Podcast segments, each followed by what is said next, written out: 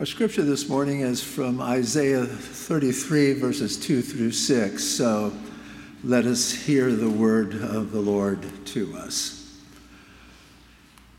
O Lord, be gracious to us. We wait for you. Be our arm every morning, our salvation in the time of trouble. At the sound of tumult, peoples fled. Before your majesty, nations scattered. Spoil was gathered as the caterpillar gathers, as the locusts leap, they leaped upon it. The Lord is exalted, he dwells on high. He filled Zion with justice and righteousness.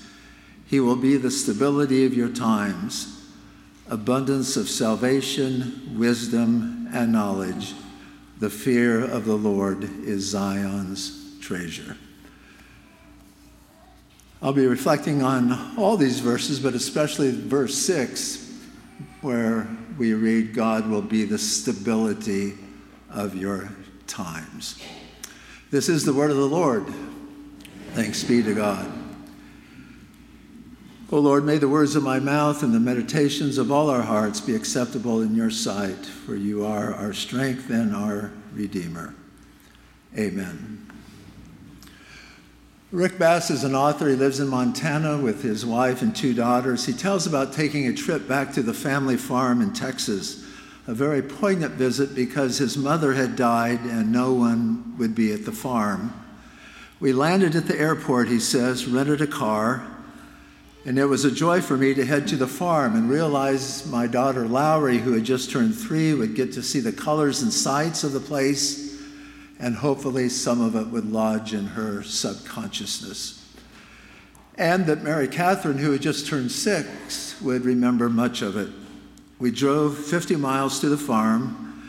My wife, Elizabeth, and I talked as we watched the sunlight stretch across the green fields, the girls asleep in the back seat, and I thought, what angels they are. How I love them. And then a second wave of emotion washed over me, as if my mother were watching the girls from over my shoulder and wanting me to love them even more since she wasn't there to love them.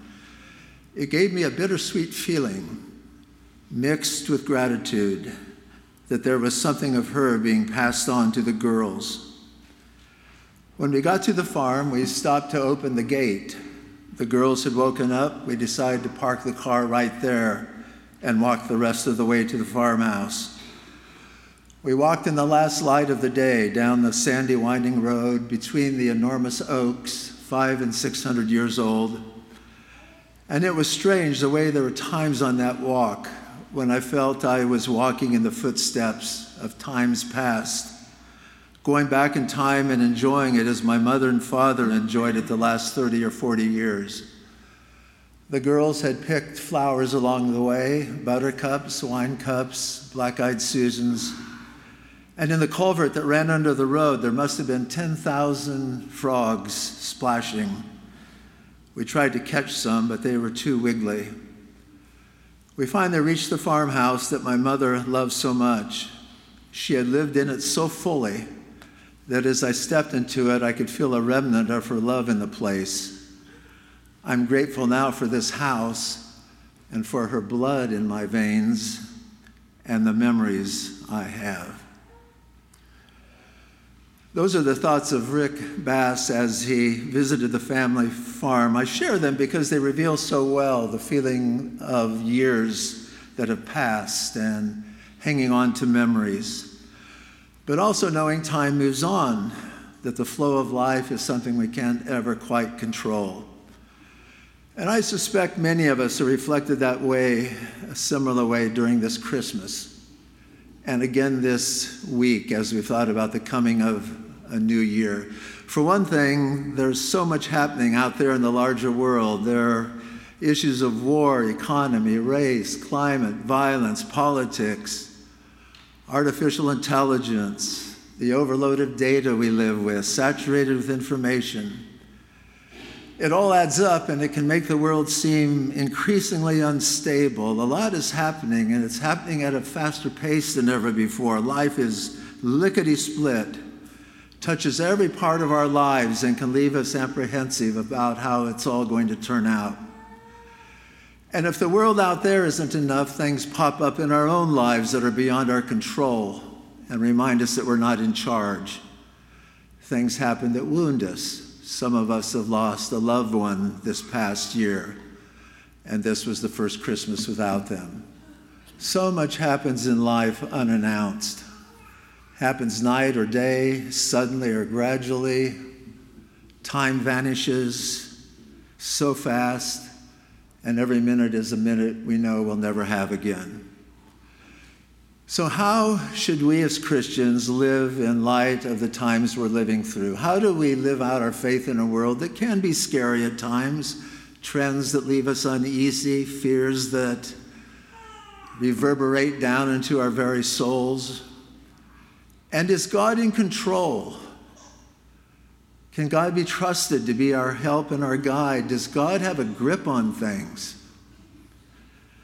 I want us to reflect on the sovereign presence of God in our lives on this eve of a new year, and in light of the gift we received at Christmas, the gift of the Christ. I want to remind us that God is Lord of all. We can trust the ever-present care of God. God's always at work in our lives, and because of that, we can move into the future with confidence and joy.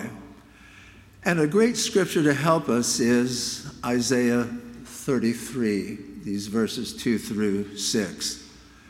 In light of our desire to live our lives to the glory of God in the real world, a world where the years flow by, a world that's crazy and chaotic at times, and our personal lives get crazy and chaotic, yet we're a people of hope because, as our scripture says, God is the stability of our times.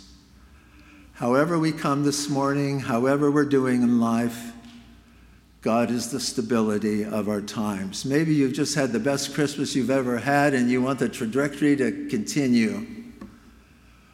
Or maybe you come this morning exhausted from Christmas and anxious about a new year. This scripture is for us. "O Lord," Isaiah says, "be gracious to us.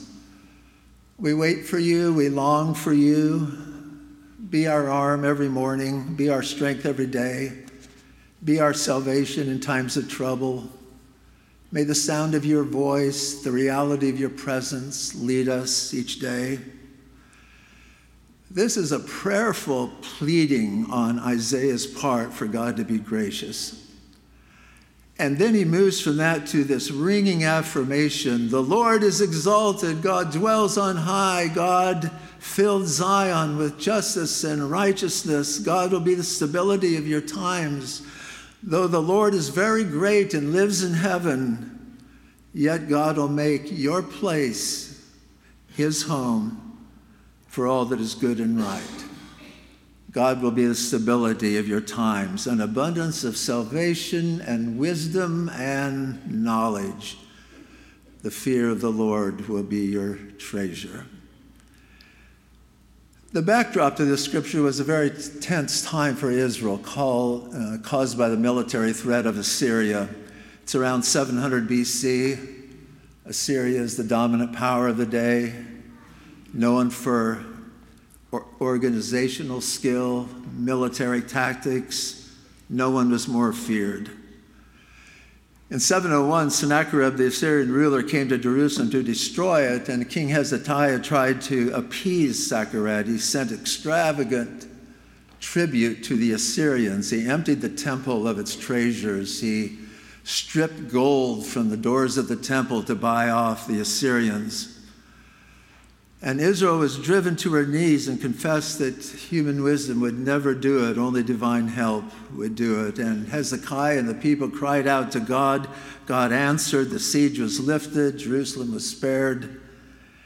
And it led Isaiah to make this ringing affirmation, this testimonial: "O Lord, you're the stability of your times." And Isaiah would say it to us. Isaiah would say it to us whenever God's people face uncertainty, whenever God's people are anxious, whenever God's people are fearful, comes this affirmation: "The Lord is the stability of your times." Isaiah knows that the life of a nation are in the hands of God. He knows that our individual lives are in the hands of God. Isaiah knows that time and time itself are in the hands of God. Isaiah knows the stresses of life can overwhelm us, and yet he breaks out in trust and gratitude. As we enter a new year, twenty twenty-four, we all feel the reality of time. At our house, it's probably the changes in our children's lives as much as our own that gives us that feeling. Where does the time go? Seems like just yesterday we were holding them in the hospital nursery and carrying them home in bassinets. Seems like just yesterday they were in a crib playing with toys. Little tykes heading off to kindergarten, then to soccer games and swimming lessons and college, and now they're off with families of their own, moving on in life. And all of you have felt that way at times. You've sat at a graduation ceremony and watched a son or a daughter or a niece or a nephew get a diploma, or you see a grandchild get married and a wave of emotion comes over you. Where did the years go? Where it wasn't that long, you were standing at the altar getting married, and now you're celebrating your twenty-fifth or your fortieth or your fifty-fifth. Where have the years gone? Just a few years ago, you were taking your first job, and now they're having a retirement party for you. And you think of all the years, and you wonder how twenty twenty-four crept up on you. C S Lewis had gone to a doctor because of serious health problems. And the doctor told him rather brusquely, your days are numbered. As Lewis reached the door to go, he turned and said, "Doctor, your days are numbered too." Change, constant change. If there's anything that unites us here this morning, we're all moving into the future. The pull of the calendar, the inexorable pull of the future. And that's why this scripture in Isaiah thirty-three is liberating, so liberating. In a world of constant change, comings and goings, the ebb and flows of life, the Lord will be the stability of your times, your times, my times. In a world of constant change, God has a grip on the future. God's the foundation underneath it all. Every second, every minute, every hour. I remember hearing as a boy that God's eternal and God's always existed, that no matter how far you go back in time, God is before it, and no matter how far you go into the future, God's ahead of it. I tried to figure it out. I went outside, laid down in the grass, looked up at the big blue sky, tried to take my mind and think all the way back to a time that was before God. I'd say to myself, back, back, back. Push as hard and as far as I could go, back, back. And when I got there, I realized that even before that, God was there. No matter how far back, Christ was before it. So I'd go forward as far as I could think, and I would try to hold the thought right there all the way to the end of time, but I couldn't hold on to that either. An eternal God was too much for me. Infinity was too much for my finitude. I ran into the house, crawled down behind a chair in the corner of the living room, covered my head. I just can't do it. I just can't do it. I can't think of a time or place backward when God wasn't there, and I can't think of a time or place forward when God won't be there. It was mind-boggling for a boy, and it's still mind-boggling. Isaiah's affirmation is, is exactly what we need. God will be the stability of our times. Instead of being intimidated by the timelessness of God, we can rest in it. Instead of trying to understand infinity, we can enjoy it.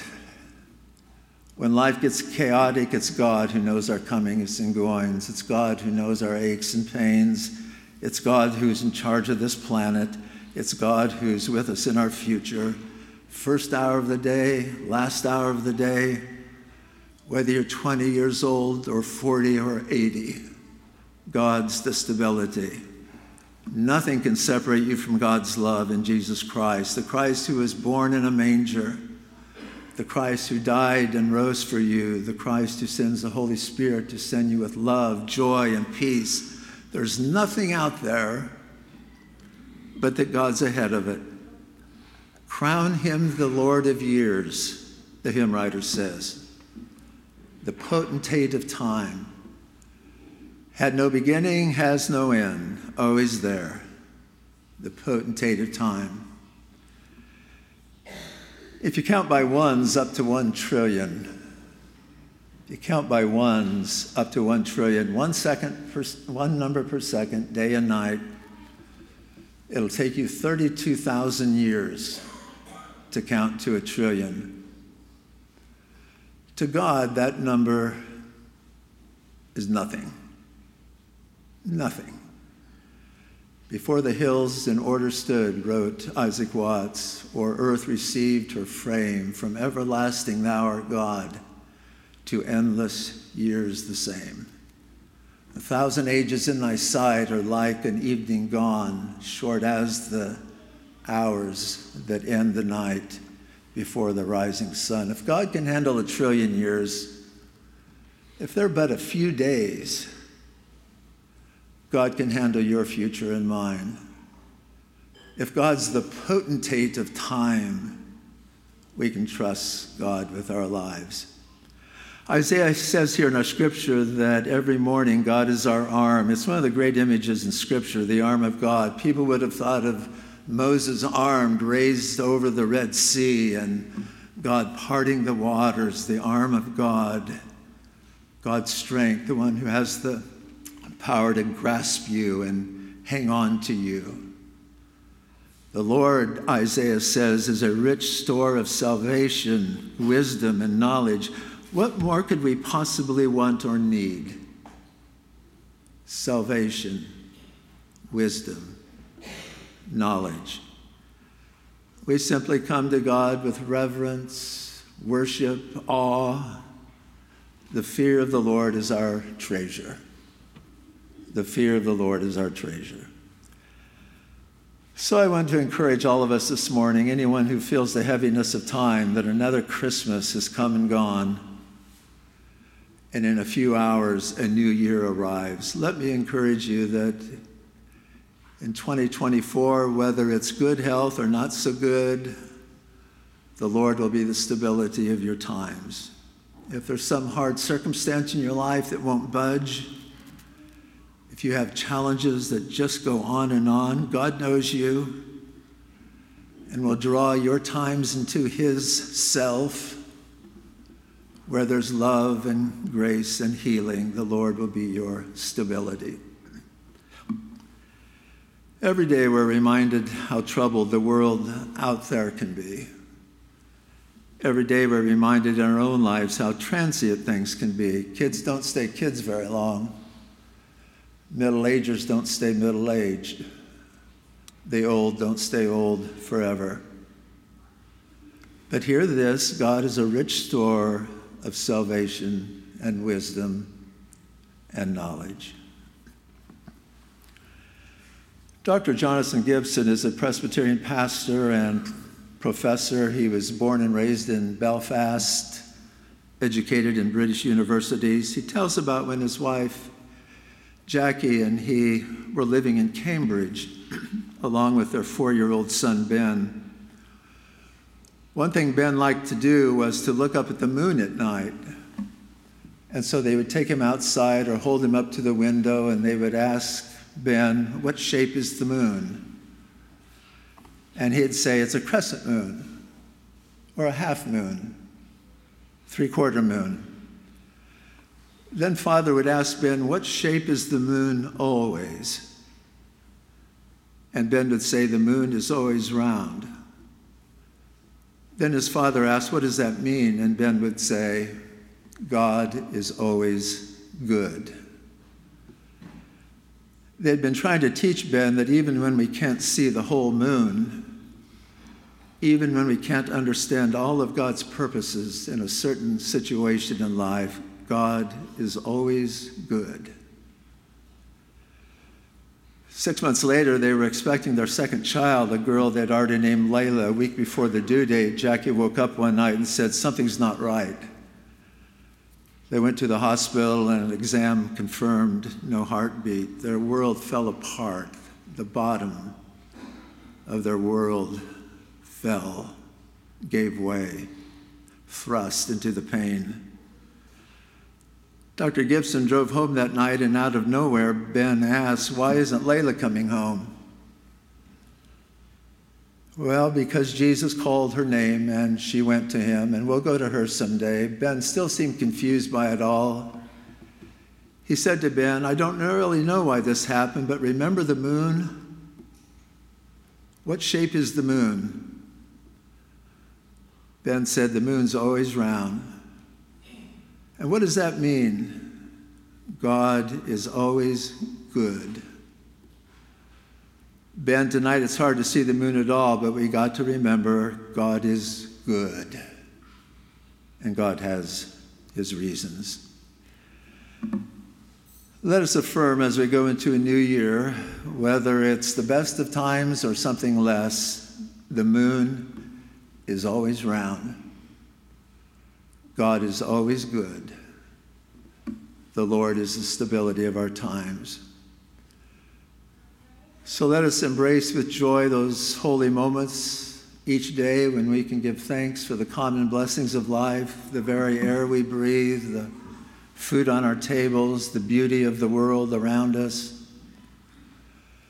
Let us embrace with joy those holy moments with friends around a dinner table, or take time to hold a newborn baby, or grasp those moments when we can be a healing Christ to a hurting soul.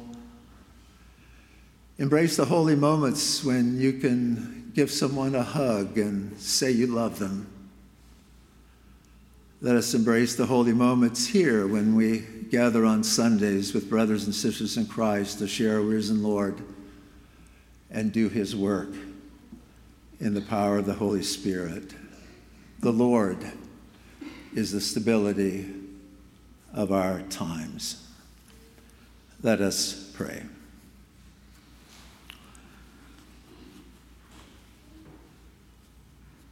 Lord, there's a lot happening in the world and a lot happening in our individual lives. We thank you for your thoughtfulness in knowing us so personally and intimately. Thank you for your kindness in sending a Savior. Good news of great joy. And we thank you for the Holy Spirit, who even now, as we pray, is sharing our deepest longings with you, our gracious God. Help us not to fret about the future, but put our full trust in you, for you are a great God of love and grace, a love and grace that sustains us. You are our stability. We pray with thankful hearts in the strong name of Jesus. Amen.